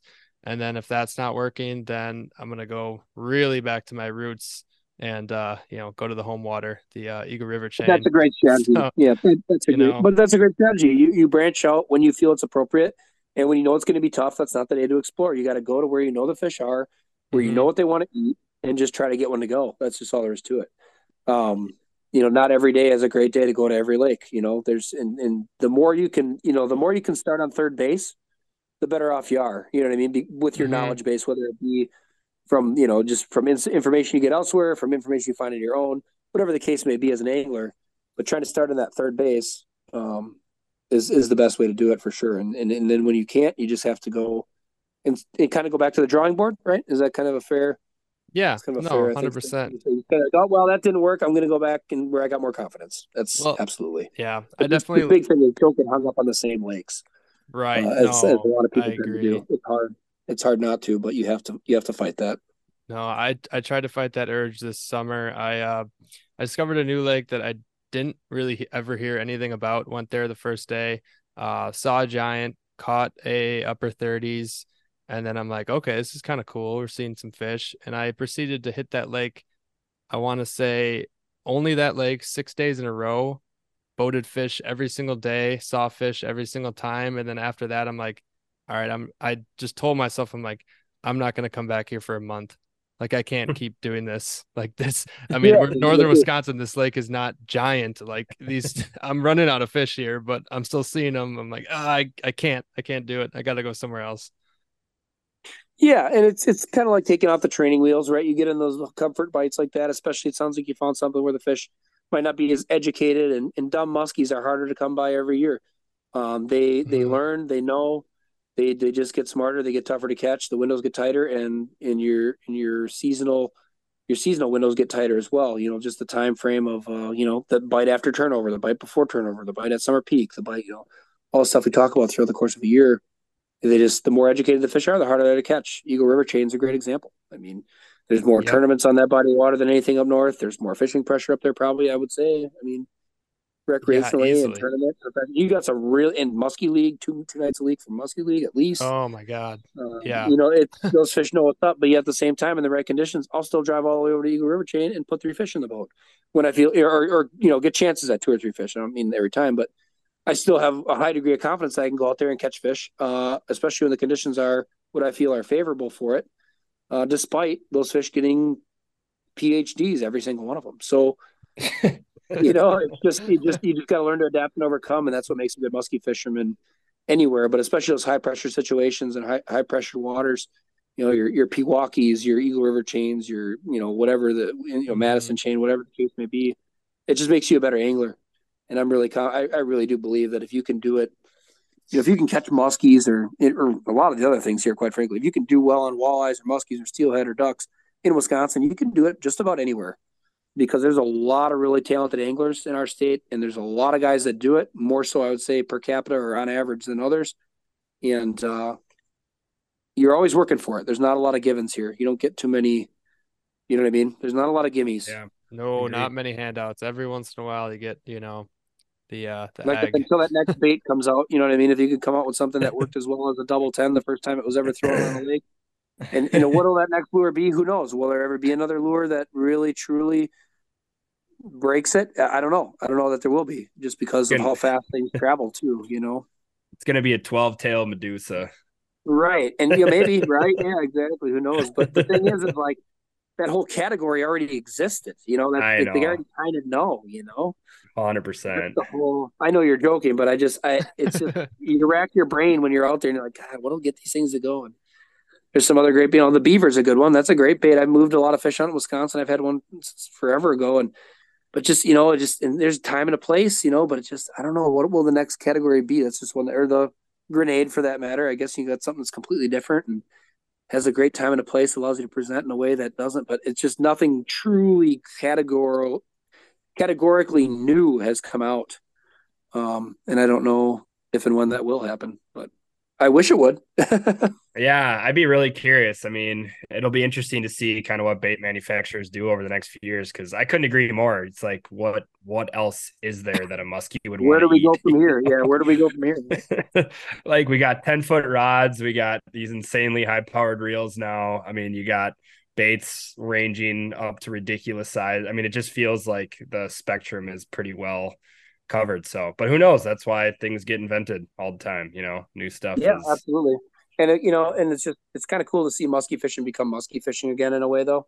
Mhm. You know, in the, in the way that it's you know the advantage. I mean, how many times you cast that fish, or you're there and you know that they're there, they just don't want to eat. I mean, they do, especially when they get pressure. They just just not doing that today. Whereas if that fish had never seen a bait, you'd have caught it every you know nine out of ten Right. times in decent Right. conditions. So, like so that's why I like it. If it were easy, if it were easy, it wouldn't be any fun. It's good job security for you and Gus when it stays tough. Yeah, right? I right? mean, it's- Yeah, I'll take tough conditions any day. I tell Max that every time in the tournament. I love tough conditions. Give me I that one to two 100%. fish. Yeah. Yeah. I don't want it where everybody with a bucktail's nailing three fish. I would rather have it be tough where it every you know what I mean. Yep. Yeah, I agree. Yep. I mean, for a tournament, you know, with clients and stuff, I guess. ah, Oh you like hell no! Yeah, no, no, no. Then we'll take it. Yeah, you want one that suicides on a bait? Well, we want that. Yeah, love that. Absolutely. Guy's never figure eight in his life and gets one the figure eight. That's the best. Yeah, right. That's, oh gosh, yeah. The nice, nice big dummy comes in and inhales it with a bunch of line out. Take that any day of the week. But in a tournament, I don't want that guy to catch a fish. You? Right. Oh, right. No, hundred percent. Uh, all right. Well, we're we're gonna let you get to bed here. I know you got an early Appreciate morning it. too. Yeah, so, it was a good night, guys. Thank uh, yeah, we really appreciate you coming on. We uh we were very we were very much looking forward to this interview.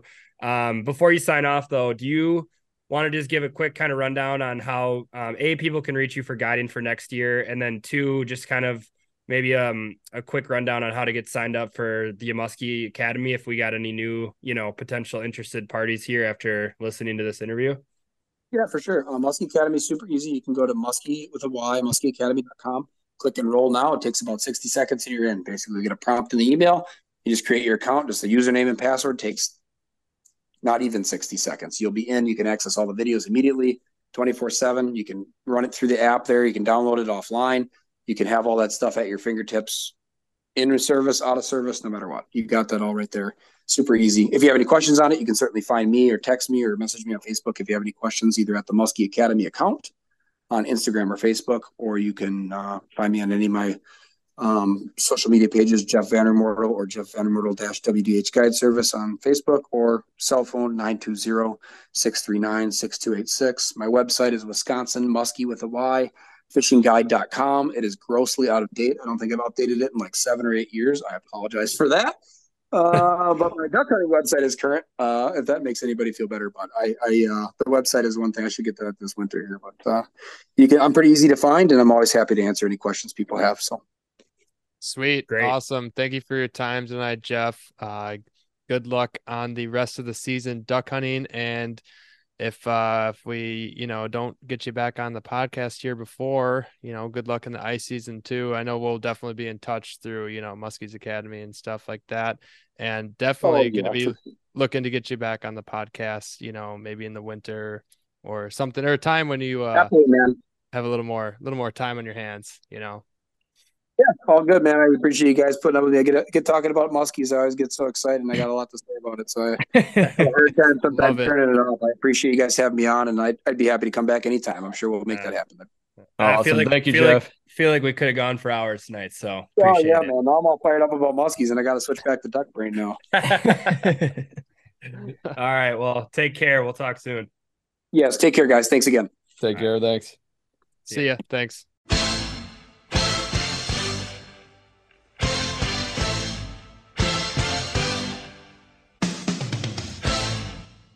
All right. We can't thank JVR enough for coming on the podcast. That was an amazing interview. I hope everybody out there listening really enjoyed that one.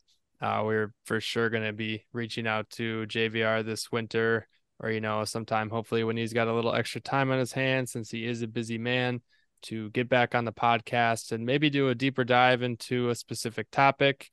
Um, if any of the listeners out there know JVR or also fish this area of uh, northern Wisconsin have very specific topics they'd like to hear about, you know, we'd be all ears if you want to message us on the Muskies on Tap Instagram, and uh, we'll we'll take some notes and kind of prep for the uh, for the winter season.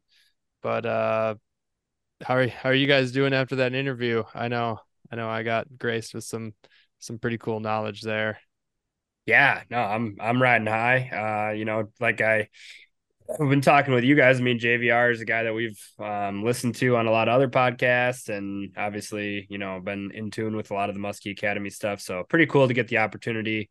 Uh, very nice of him to come on and, and chat with us, us guys, uh, this evening um, in his busy schedule. So, yeah, really enjoyed it. Brian, what uh, what'd you learn from the interview tonight?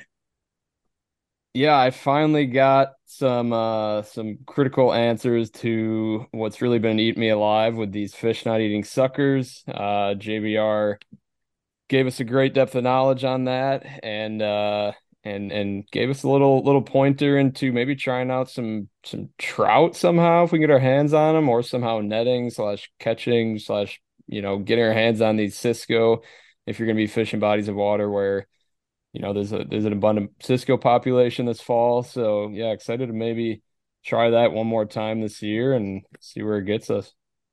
Yeah, I agree there. I'm gonna I'm gonna hopefully get my hands on something like that to tackle the Cisco spawn time because I know last year last year we had a little bit of a difficulty on getting them to eat suckers. So uh stay tuned on how we do there. You know, this is just now the time of year. It's it's uh it's end of October. Uh temps are about to fall off a cliff here. We're getting a whole bunch of rain uh prior and during when this podcast drops up here in the Eagle River area. And then it's going to take a little dive off a cliff and we're going to get lows in the 20s and highs in the 30s and potential snow this weekend.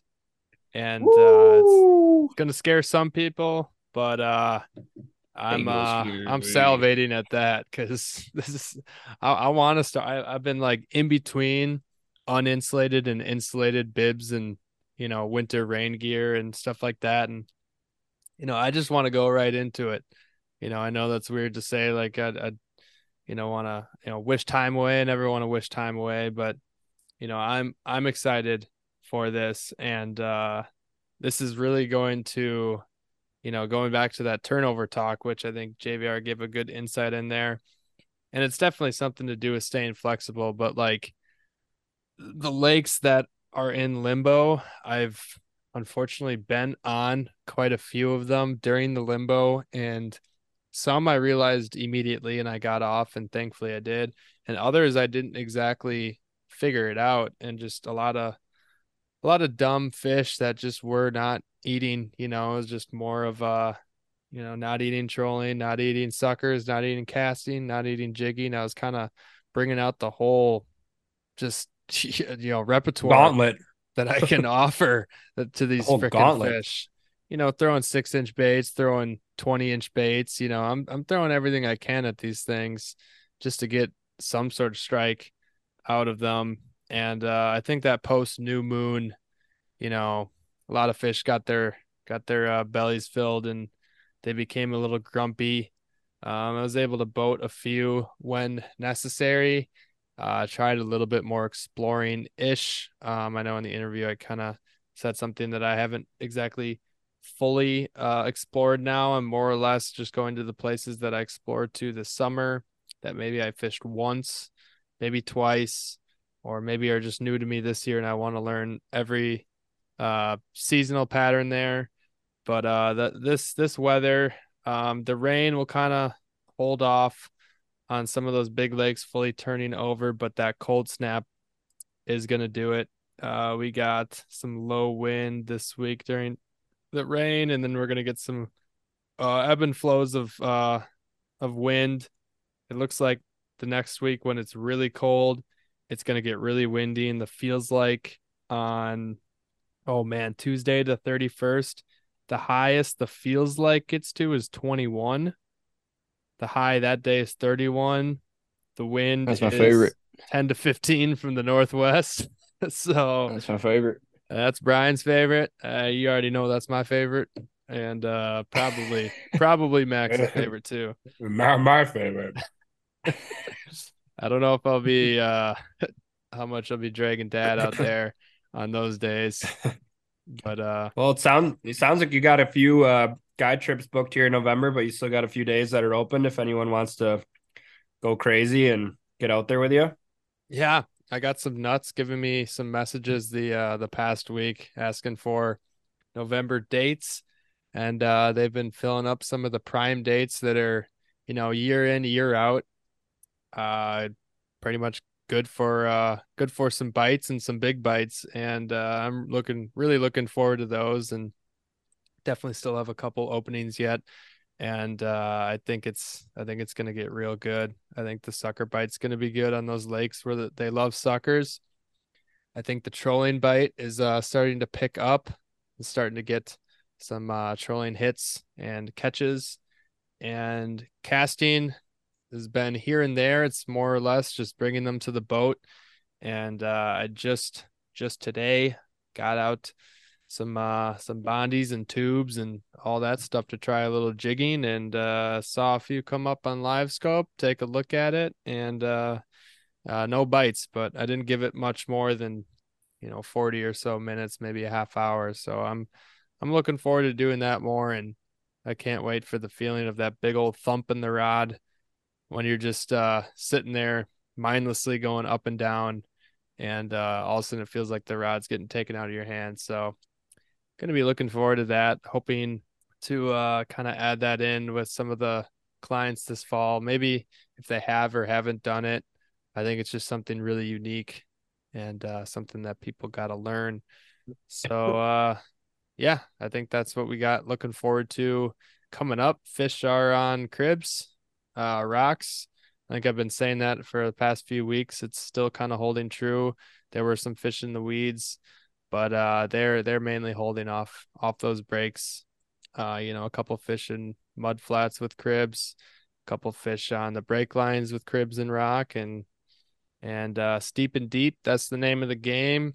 Hold it true to your spot find the bait go back and forth. Don't be afraid to fish spots two three four five six times in a row you know or at least through the course of the day if the bait's there the the muskies are there as well Yeah, good advice. We'll uh we'll definitely have to dive in with maybe some more late fall fishing tactics here over the next, you know, week or so on the podcast, um, guest dependent. But uh moving on to some more also additional pressing matters. Uh two big things.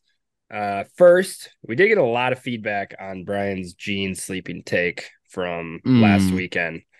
Uh Brian, with this new data that's now come out with mm, about 100% of people saying that you're an absolute psycho for saying that. Do you want to reposition your take at all, or are you going to plant your flag as the resident gene sleeper of the podcast? Well, because they're listening to you, they're thinking that once we get off this pod, I'm going to hop into a pair of Wranglers and ball up in bed. That's not what I said. I said when you're when you're maybe under the influence of a little bit of beers and you're sitting on the couch when you get home from the bar and you fall asleep, when you wake up you feel good. And I think over the course of the week and some DMs, I might have convinced uh shout out poorly made memes that uh you know he might be on my side with this one.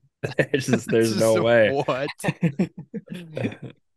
what did he Um, what did he say to you what what on earth there's no way I'd have, I gotta have to pull it up again, but it Uh, looks like well- I made some leverage. while he's while he's doing that, can I just read one of my favorite DMs from the week that we Yeah. got from uh Dw- from Dwayne Wedler Jr. He said, uh, slept in jeans last night. What kind of psychopath thinks that's a good night's sleep? no way Uh, so it sounded like Dwayne had a pretty good night. I was loving the uh, few different people that were shooting in some DMs and, and pictures from having some beers out of their muskies on tap glass. That was that was cool to see. Uh, looked like everyone was drinking some good beers this weekend. Yeah, it was cool to see, and like we're we're getting these orders, but it's even more like rewarding for us to see people posting them on their Instagram and showing that they're really enjoying them. So awesome stuff. Yeah, appreciate appreciate all the orders uh in and still coming in. Um, I'm getting them out as fast as possible. I'm about to get a whole bunch of uh uh packages, so as soon as they come in, I can I can get the get the hoodies and merch out the next day. But uh, one thing I was just gonna quick add, I don't know if you touched on this DM, the one, the one guy that said slept in jeans, then caught a 45 in Vermilion. Remember that? That's my guy right there. so it does work. Not only is Um, it comfortable, but it brings you good luck. Everybody send us a DM of you sleeping in jeans this weekend. No, No, no, no, no. Uh, Brian, one thing I, I don't know if I, I went over this at all, but that jean night, when you talked about that, which night was that? Was that before any of the times you whacked and stacked some fish or, or how did that work out? Pretty sure that was uh pretty sure that was Friday night, in which case I did not catch one on Saturday. Ooh, I never said it was a good luck charm, but for that one DMer it was. No, you just said it was the way to get the best night's sleep. That was not any of my words either. we got All right, words moving on. twisted. It's late. the boys are getting getting each other right now, and uh, We'll move on next from next it. next musky bender, I'll have a full denim fit.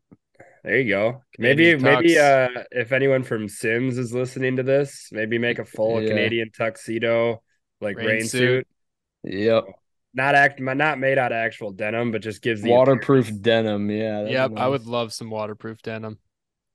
I mean, I would definitely rock that. That would be a pretty sick fit. That would be sweet. Or just go- disgusting. or just go denim, waterproof, and then more denim. You know, if the top Yeah. layer of denim gets I mean, you wet, you, you weigh have the 400 waterproof. pounds by the end That's of the that's day. all right. But then on the inside, you also get that great gravelly feel of jeans on your body. Oh, it's just the, yes. that's just Brian the best. Just Lullaby. nothing better. That's my favorite right there.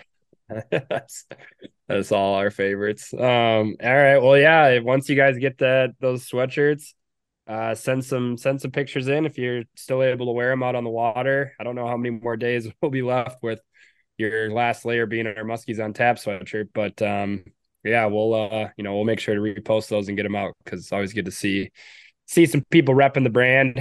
Uh, it's awesome. Yeah, for sure. And uh, for those that uh, don't know where you can find that, you can find that on my guide service page to order the merch, and that is www.sugsfishing.com, S U G S fishing. And you can also get in touch directly with me if you want to uh, book a trip for late October, early to mid November, chasing some giant muskies. Reach me at 920-264-3816 love to share the boat with you. Uh drop as many knowledge bombs as i can to yourself and uh yeah looking forward to it. Looking forward to hopefully putting some giants in the bag this fall. So all right. I think uh i think that does it for tonight's podcast. And uh if you guys don't have anything else to add here at the end Brian, what do you got for the folks?